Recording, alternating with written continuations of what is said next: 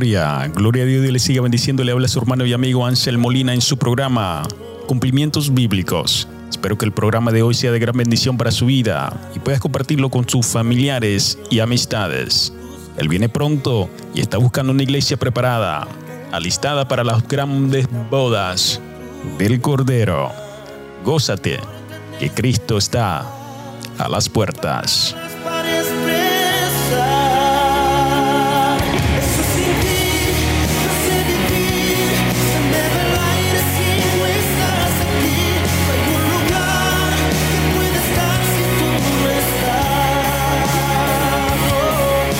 Podemos vivir sin Cristo. Necesitamos su presencia para poder resistir y para poder vivir. Solamente por medio de Cristo tenemos la vida y la vida eterna, el cual Cristo nos da por medio de su sacrificio. Toda la gloria y la honra sea para Él. Jesús, te bendecimos y te adoramos. Sin ti no podemos vivir.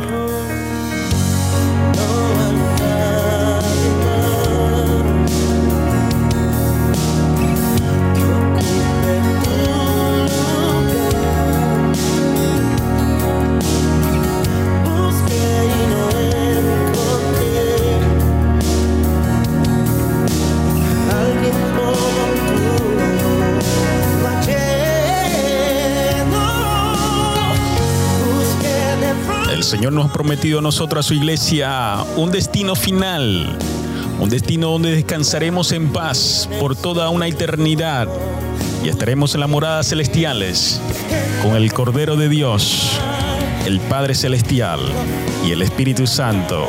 ¿Estás tú preparado para esa gran herencia que el Señor le ha prometido a aquellos que le son fieles y que le aman de todo corazón?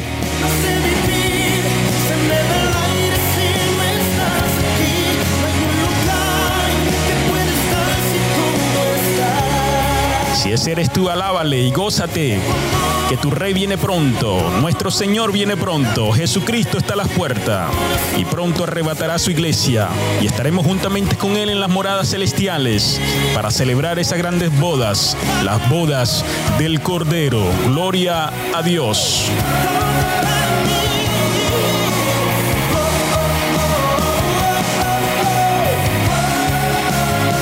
Le estaré compartiendo una pequeña reflexión acerca del destino del cristiano.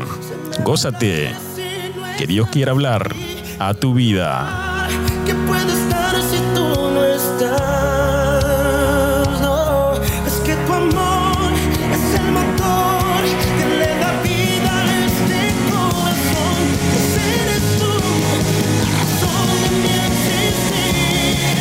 Eres todo para mí.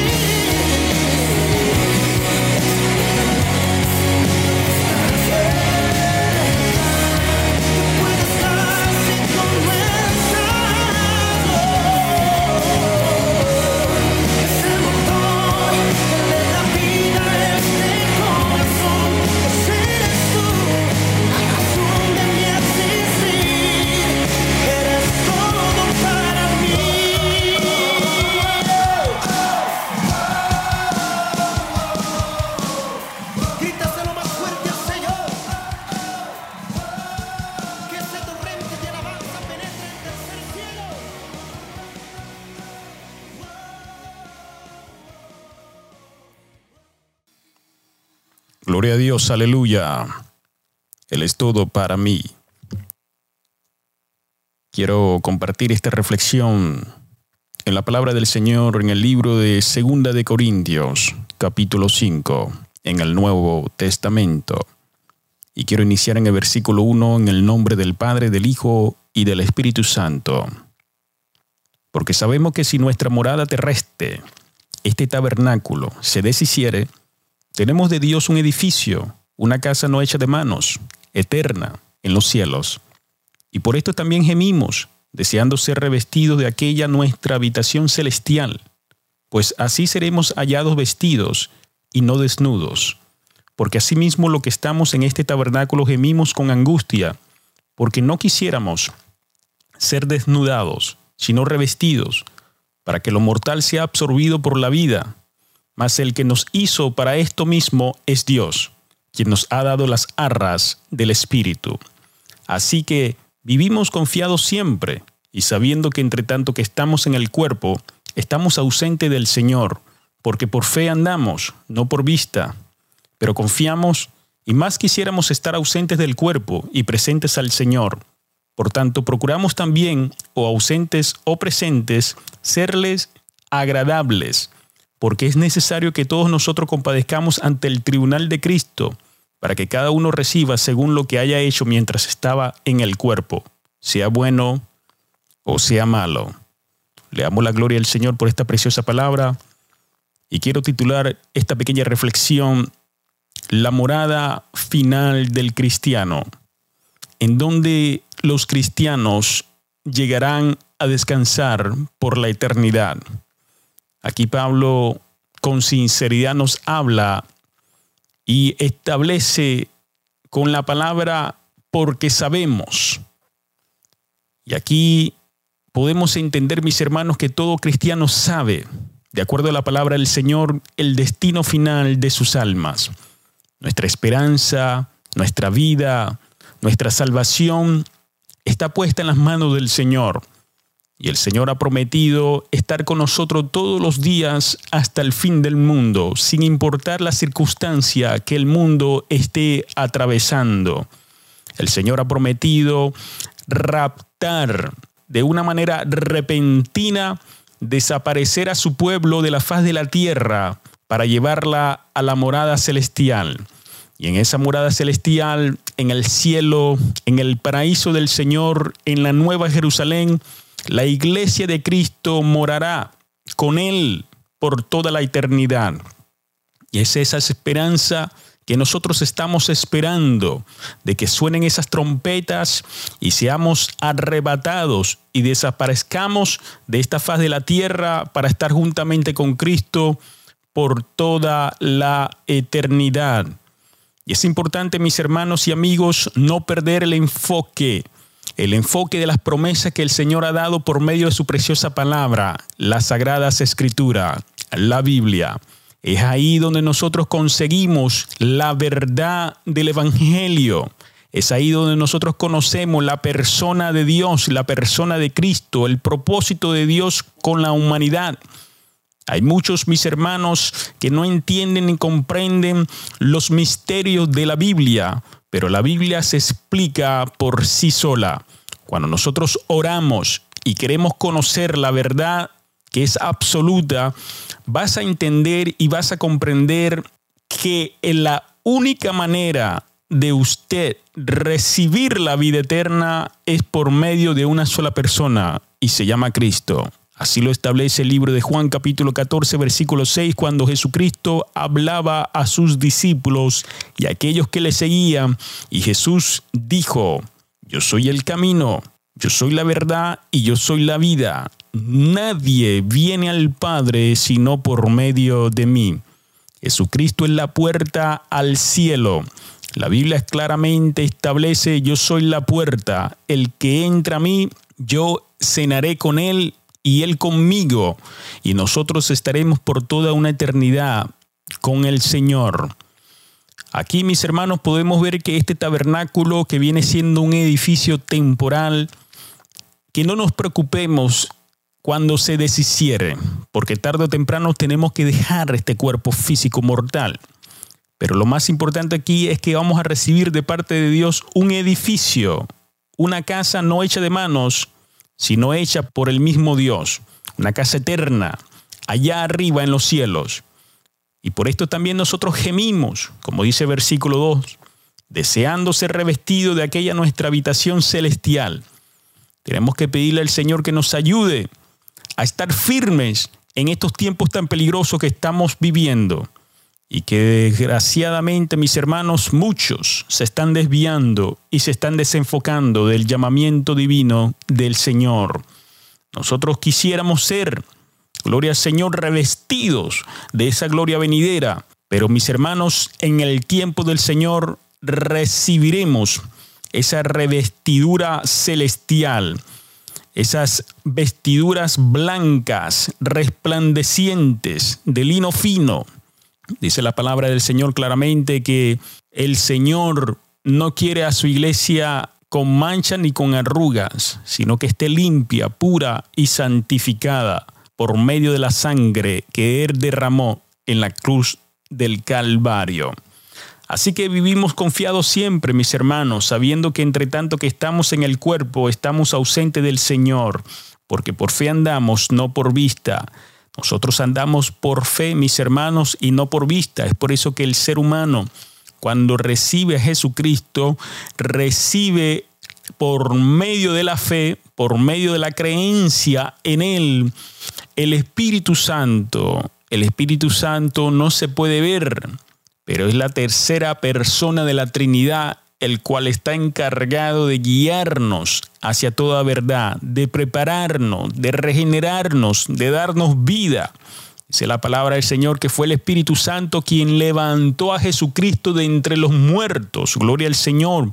Por medio del poder del Espíritu Santo, Jesús resucitó de entre los muertos. La gloria y la honra sea para Dios.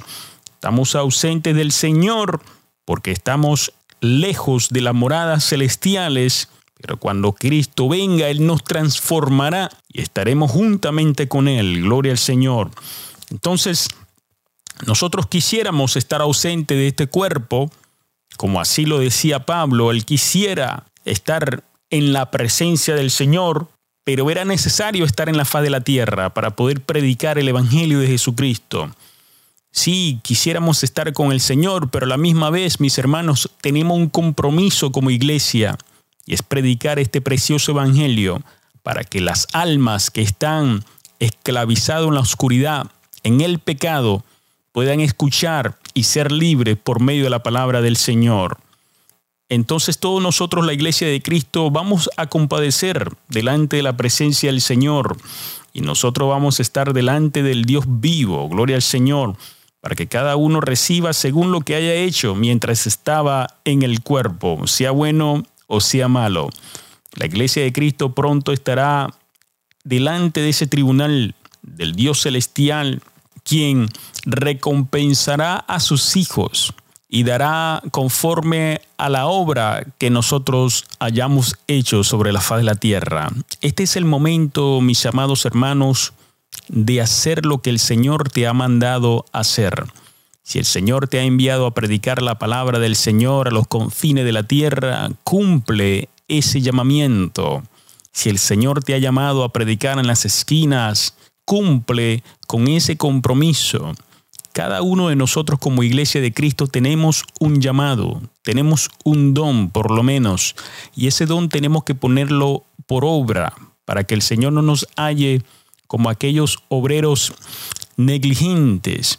Uno de ellos, como dice la parábola de los talentos, que había escondido el talento que se le había dado y lo había enterrado. Y Dios quiere que nosotros pongamos a trabajar ese talento, que no lo escondamos. No importa qué capacidad de conocimiento de la palabra tengas, lo importante aquí es trabajar, hacer la obra del Señor. Y con el tiempo usted se edifica con la palabra para poder ser más efectivo en el llamamiento que Dios ha hecho en su vida. Tenemos que hablar, tenemos que abrir nuestros labios, tenemos que decirle a las almas que Cristo viene pronto, que se arrepienta, que se conviertan de sus malos caminos, porque vendrá juicio sobre la faz de la tierra. Vendrán ayes que dice la palabra del Señor que nunca se ha visto en la tierra.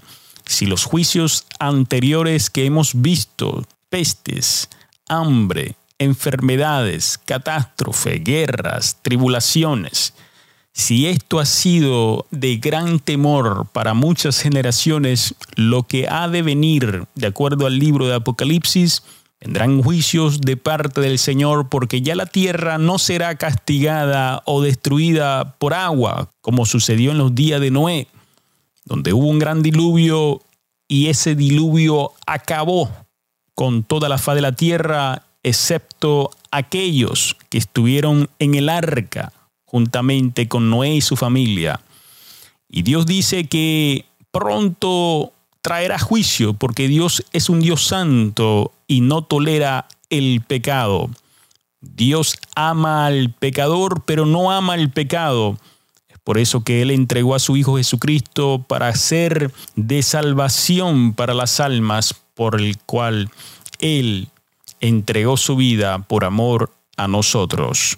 Él quiere, mis hermanos, traer un reino justo sobre la faz de la tierra, pero antes de que eso suceda, caerá la mano poderosa de Dios sobre los impíos, sobre aquellos rebeldes, aquellos que han azotado al mundo con violencia, con desgracias. Y pronto Dios traerá la purificación del mundo por medio del fuego de Dios. Ya no será destruido con agua, ahora será destruido con fuego.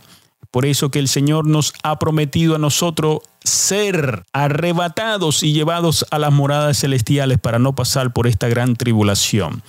Y esta gran tribulación, mis hermanos, está a las puertas. Podemos ver las situaciones difíciles que estamos atravesando como sociedad, en el ámbito religioso, en el ámbito económico, en el ámbito político.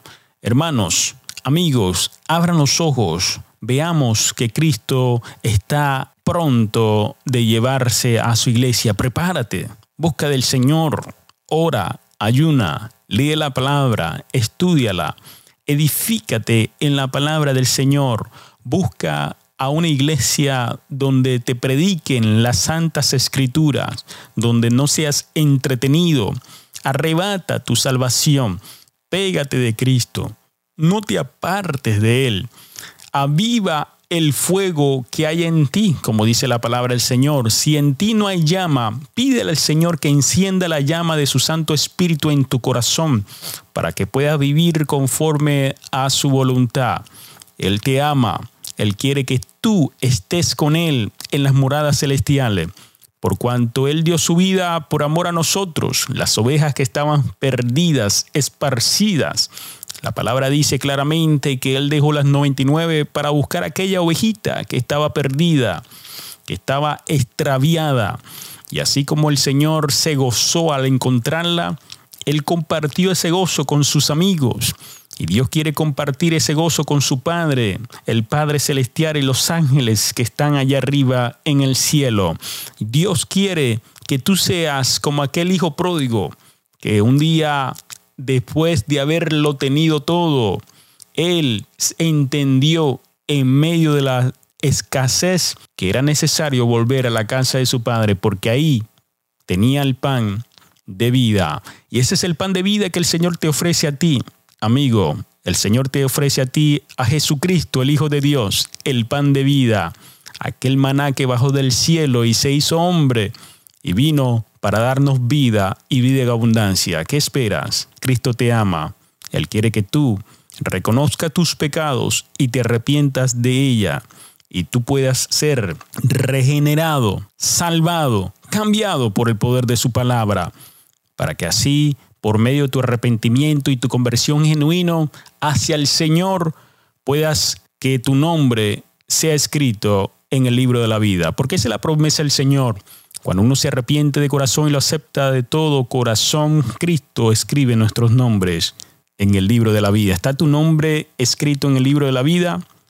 Dile al Señor: Señor, perdóname por todos mis pecados y mis maldades. Reconozco que he sido rebelde y que he pecado contra ti, el cielo. Sálvame, Padre, límpiame y purifícame, y hazme una nueva criatura en Cristo Jesús, y ayúdame a serte fiel en todo y ser tu hijo. En el nombre de Jesús. Amén. Amén, amén. Dios te bendiga, Dios te guarde. Fue un placer compartir contigo una porción de la palabra del Señor. Y no te olvides que la morada del cielo es el lugar donde la iglesia de Cristo estará por toda una eternidad. Cristo viene. Él te ama. Shalom.